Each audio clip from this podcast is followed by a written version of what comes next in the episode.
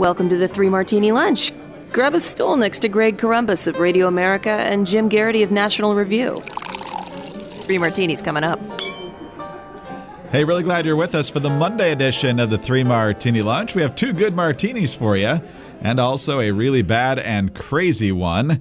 Uh, congratulations to the Rams on winning the Super Bowl. Congratulations to the Bengals on uh, a good fight. Jim, if we were Bengal fans, I'm guessing the questionable holding call on third down there near the goal line would be something we'd be talking about today. But uh, Ram fans would point out that uh, the Bengals got a touchdown on another no call on a no call, which uh, could have easily been called offensive pass interference. So, in the end, uh, pretty competitive game. Uh, I'd say underwhelming ads, and uh, on we go.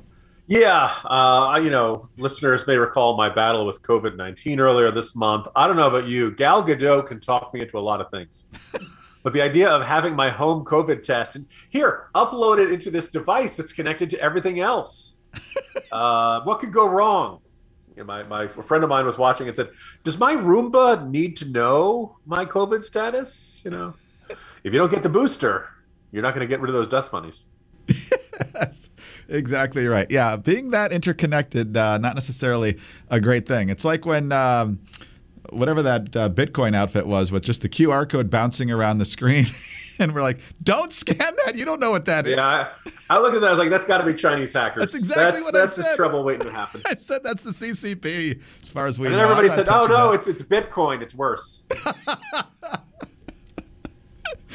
Yeah, I was not falling for that one. All right, on to our first good martini now, Jim.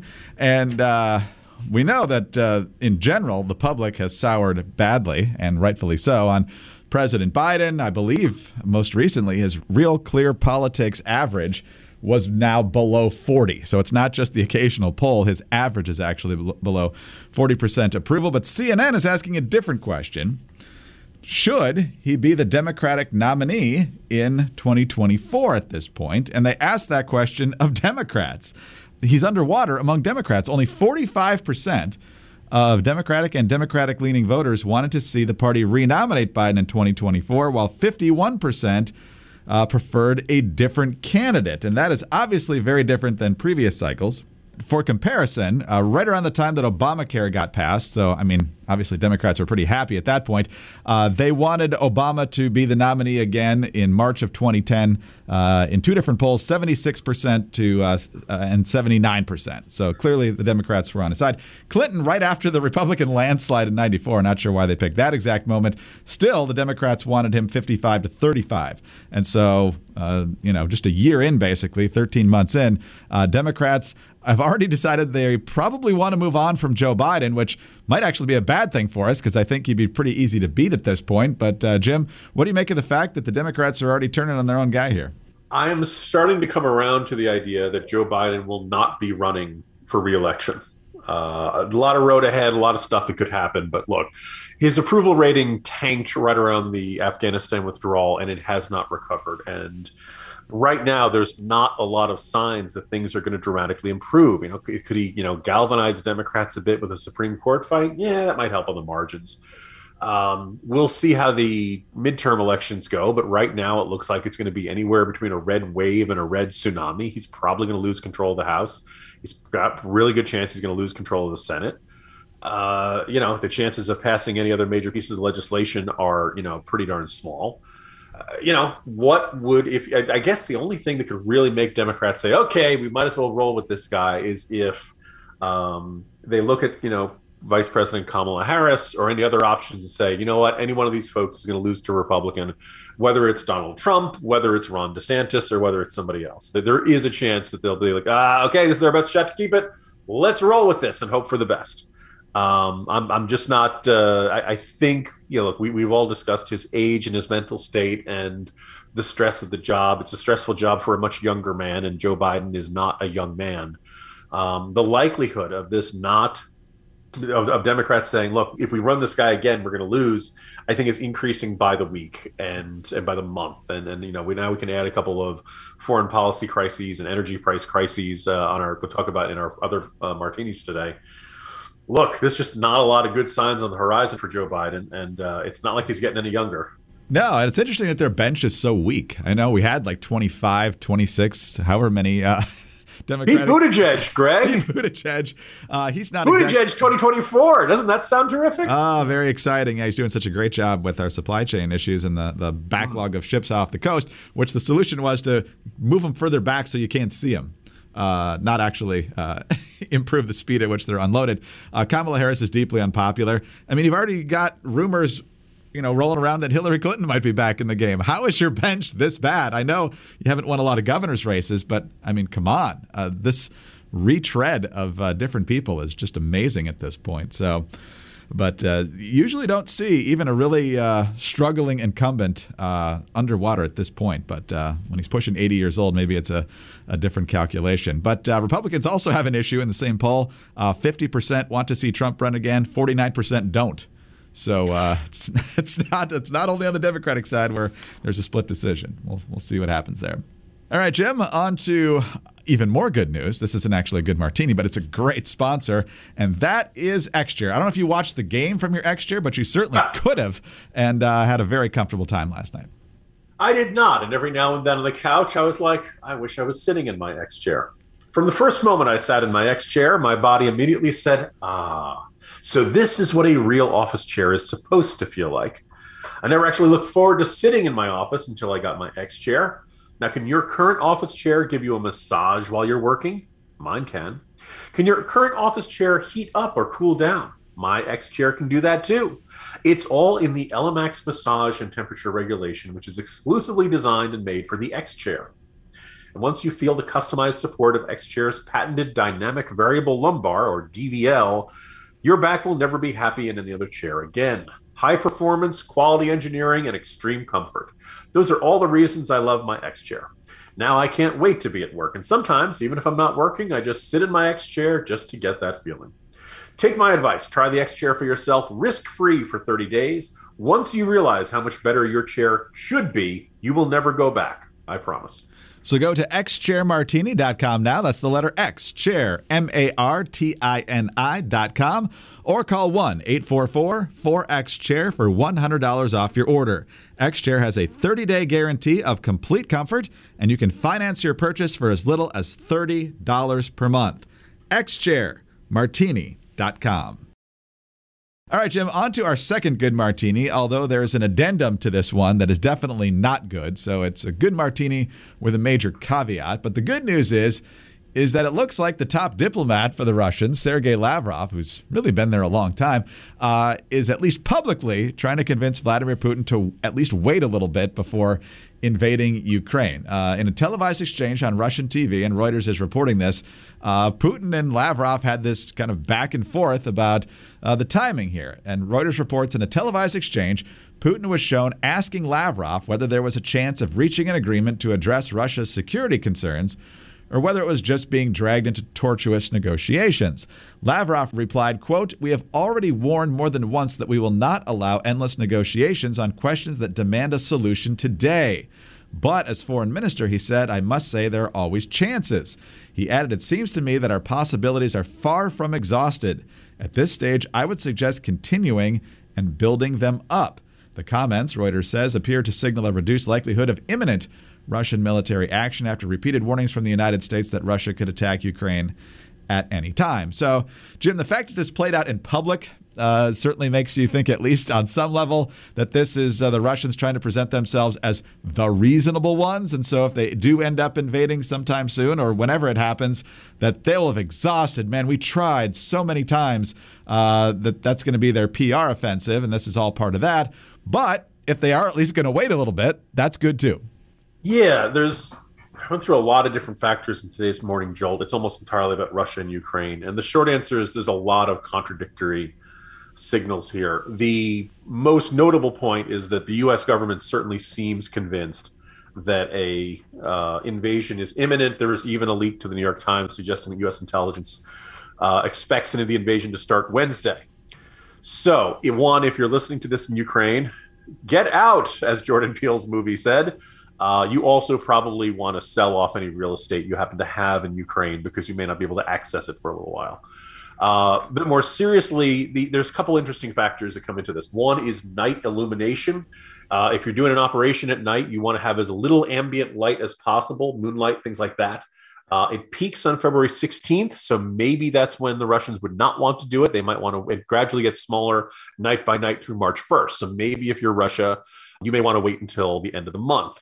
The other factor is the the weather, um, and apparently there's there isn't really any good fighting season in in Ukraine. Um, you either have really cold weather, makes makes it tough for your troops to move ahead, but at least the ground is hard, makes it easier for tank treads and other vehicles to keep going through that. Uh, otherwise, they have the Rasputitsa, uh, which is basically when the thaw, basically your frozen steps thaw and turns into mud, and it makes it very hard for tanks, trucks, and things like that to go through. Um, so if you're on the one hand, this might be Russia working against the clock. They don't want the spring thaw to come. They want to get as far into Ukraine as possible before that kicks in.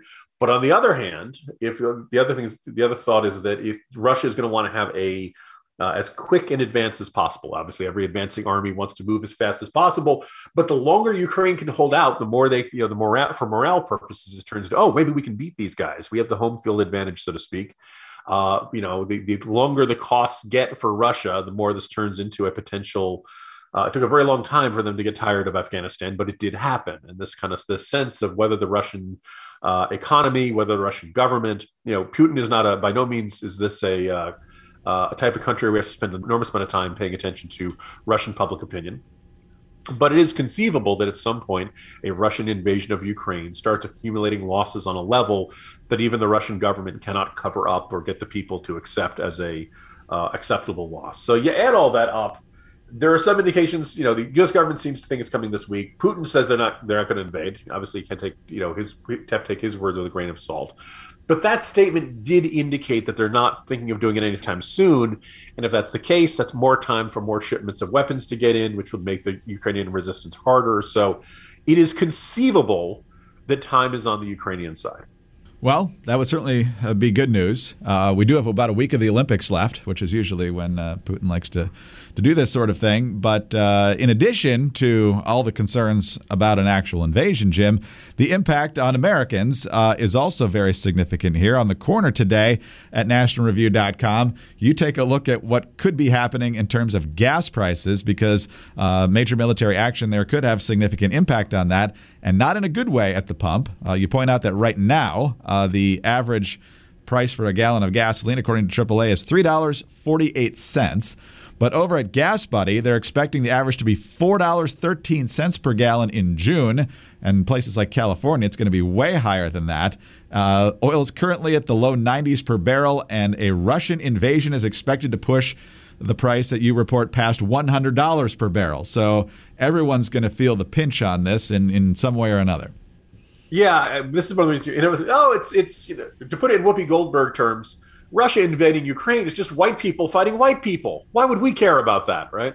um, now, look, if you're an American, certainly if you're an American incumbent politician, you should be uh, paying attention to this, not just because of the national security implications, not just because Russia invading other countries is generally a bad thing that our foreign policy has sought to prevent. Uh, there's also just this matter of you know the world energy and uh, markets are going to pay attention to this, and Russia is a big oil and gas exporter. Uh, Ukraine has its own share of the oil market that goes through there. Um, there's been a lot of talk that we're going to shut down Nord Stream two, uh, the pipeline running from Russia to Germany if Russia invades none of this is going to be good for world oil markets or energy markets, and you're going to see prices go up. And this is occurring when prices are already really high. Why do I write about this in the corner about once a week or so? Well, one, like lots of you out there, I fill up my tank and I notice the prices are not going down. I was kind of skeptical that the release from the Strategic Petroleum Reserve was going to do much of a, have much of an effect. And you know, as it turned out, I think it brought back maybe a dime, maybe 11 cents for a couple of weeks, and now it's ahead of the price that it was at when Biden announced the policy we are in bad shape when it comes to energy policy. And the last thing we need is another big energy shock. But if Russia goes ahead and does this, my guess is you will see energy, you know, oil uh, price per barrel is going to go up pretty quick, and it would not surprise me if you saw price per uh, the price of the gas pump go up pretty quick. Oh, by the way, it's February, it's not really prime driving season. Usually, when warmer weather comes along, spring, Memorial Day, summer, that's when people usually start driving on long summer vacations, and that's kind of you know what they consider to be prime driving season. The Gas Buddy estimate was putting it at 413 in June. Now look, and that was not accounting for a you know crisis in Russia and Ukraine. So you add that in there. God, you know, could we look at 450, you know, five. And oh, by the way, if you're in California, just add a dollar to every number I'm saying. Like this, this is the national average I'm talking about. Some parts of the country maybe it's going to be a little lower, but uh, West Coast, you are going to be in really rough shape. Uh, one more reason why this is bad news for the Biden administration, and one more reason why I, do, I think pe- American people will be in a um, sour to livid mood come November when it comes to incumbents. Yeah, inflation already uh, hurting everything, and then gas prices potentially skyrocketing here. And of course, if gas prices are high, so is the price for everything else, plus inflation. So uh, this is not heading to a good place at all.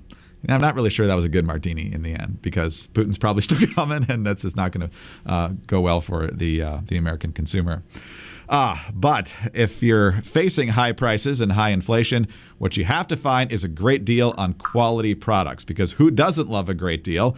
And now when you click on the My Listeners page over at mypillow.com and enter the promo code Martini, there are over 20 deals for you to choose from. Here are just some of the current offers. My Pillows themselves, the pillows as low as $19.98. Slippers, 50% off. The My Pillow towel sets at their lowest price ever, just $39.99. 60% off any Giza Dream Sheets with a price as low as $39.99. And when you make a purchase, you get a free copy of Mike Lindell's autobiography with the promo code Martini. Now the sheets, they're made with the world's best cotton grown only in a region between the Sahara Desert, the Mediterranean Sea, and the Nile River. The sheets are ultra soft and breathable and available in a variety of colors and sizes. They're machine washable, they come with a 60 day money back guarantee and a one year limited warranty. You will find all of these offers and more at mypillow.com. Click the radio listeners square and use the promo code Martini at checkout or call 800 874 0104. And right now, every order using the promo code Martini will also receive Mike's new book, What Are the Odds? From Crack Addict to CEO, for free. MyPillow.com, promo code Martini, or call 800 874 0104. Don't forget the code Martini for your free book. All right, Jim, on to our bad slash crazy martini now. And this is one that we saw actually evidence of this five years ago, but now it's coming more into light. There were stories just before the Trump inauguration about how there was surveillance on the Trump campaign, because at that point they were completely convinced that there was actual collusion between the Trump campaign and Russia during the 2016 race.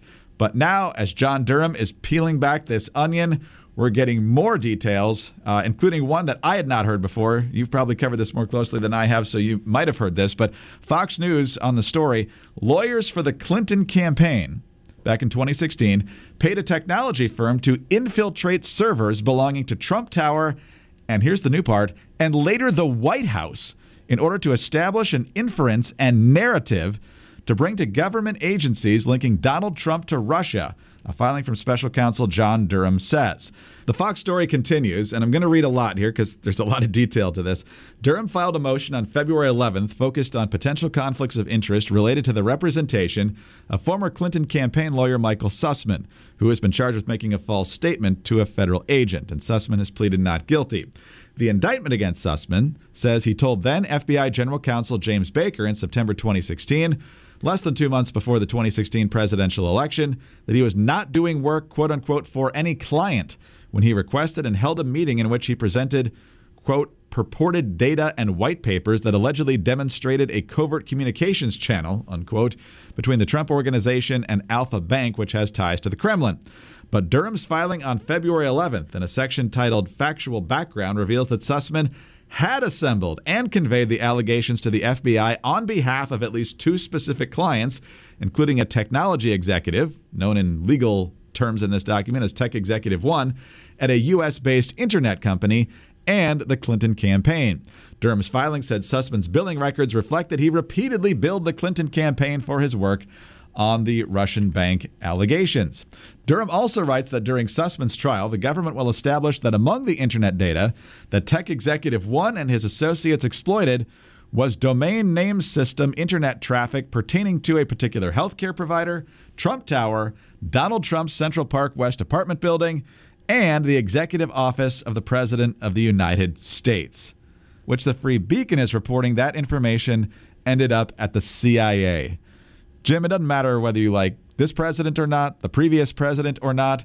They spied on the president of the United States, and the Clinton campaign paid for it.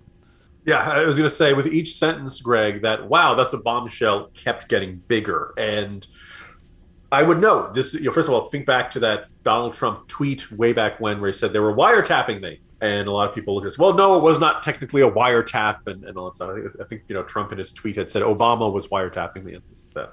Look, you know, uh, at this point, we're getting into semantics. Uh, once you're going into the server data, once you're getting into the content of his messages, that is effectively wiretapping. If this were coming from anybody except John Durham, I might have said, "Oh, I want to wait to see this." And yes, we should keep in mind the traditional uh, saying that a prosecutor can indict a ham sandwich. It's really not that hard to get a grand jury to say, "Yes, we should," you know, this person should be pressed with this charge. But two interesting notes. One is that John Durham does not believe in indicting someone for the sake of indicting someone, even if you think you're going to lose at the trial.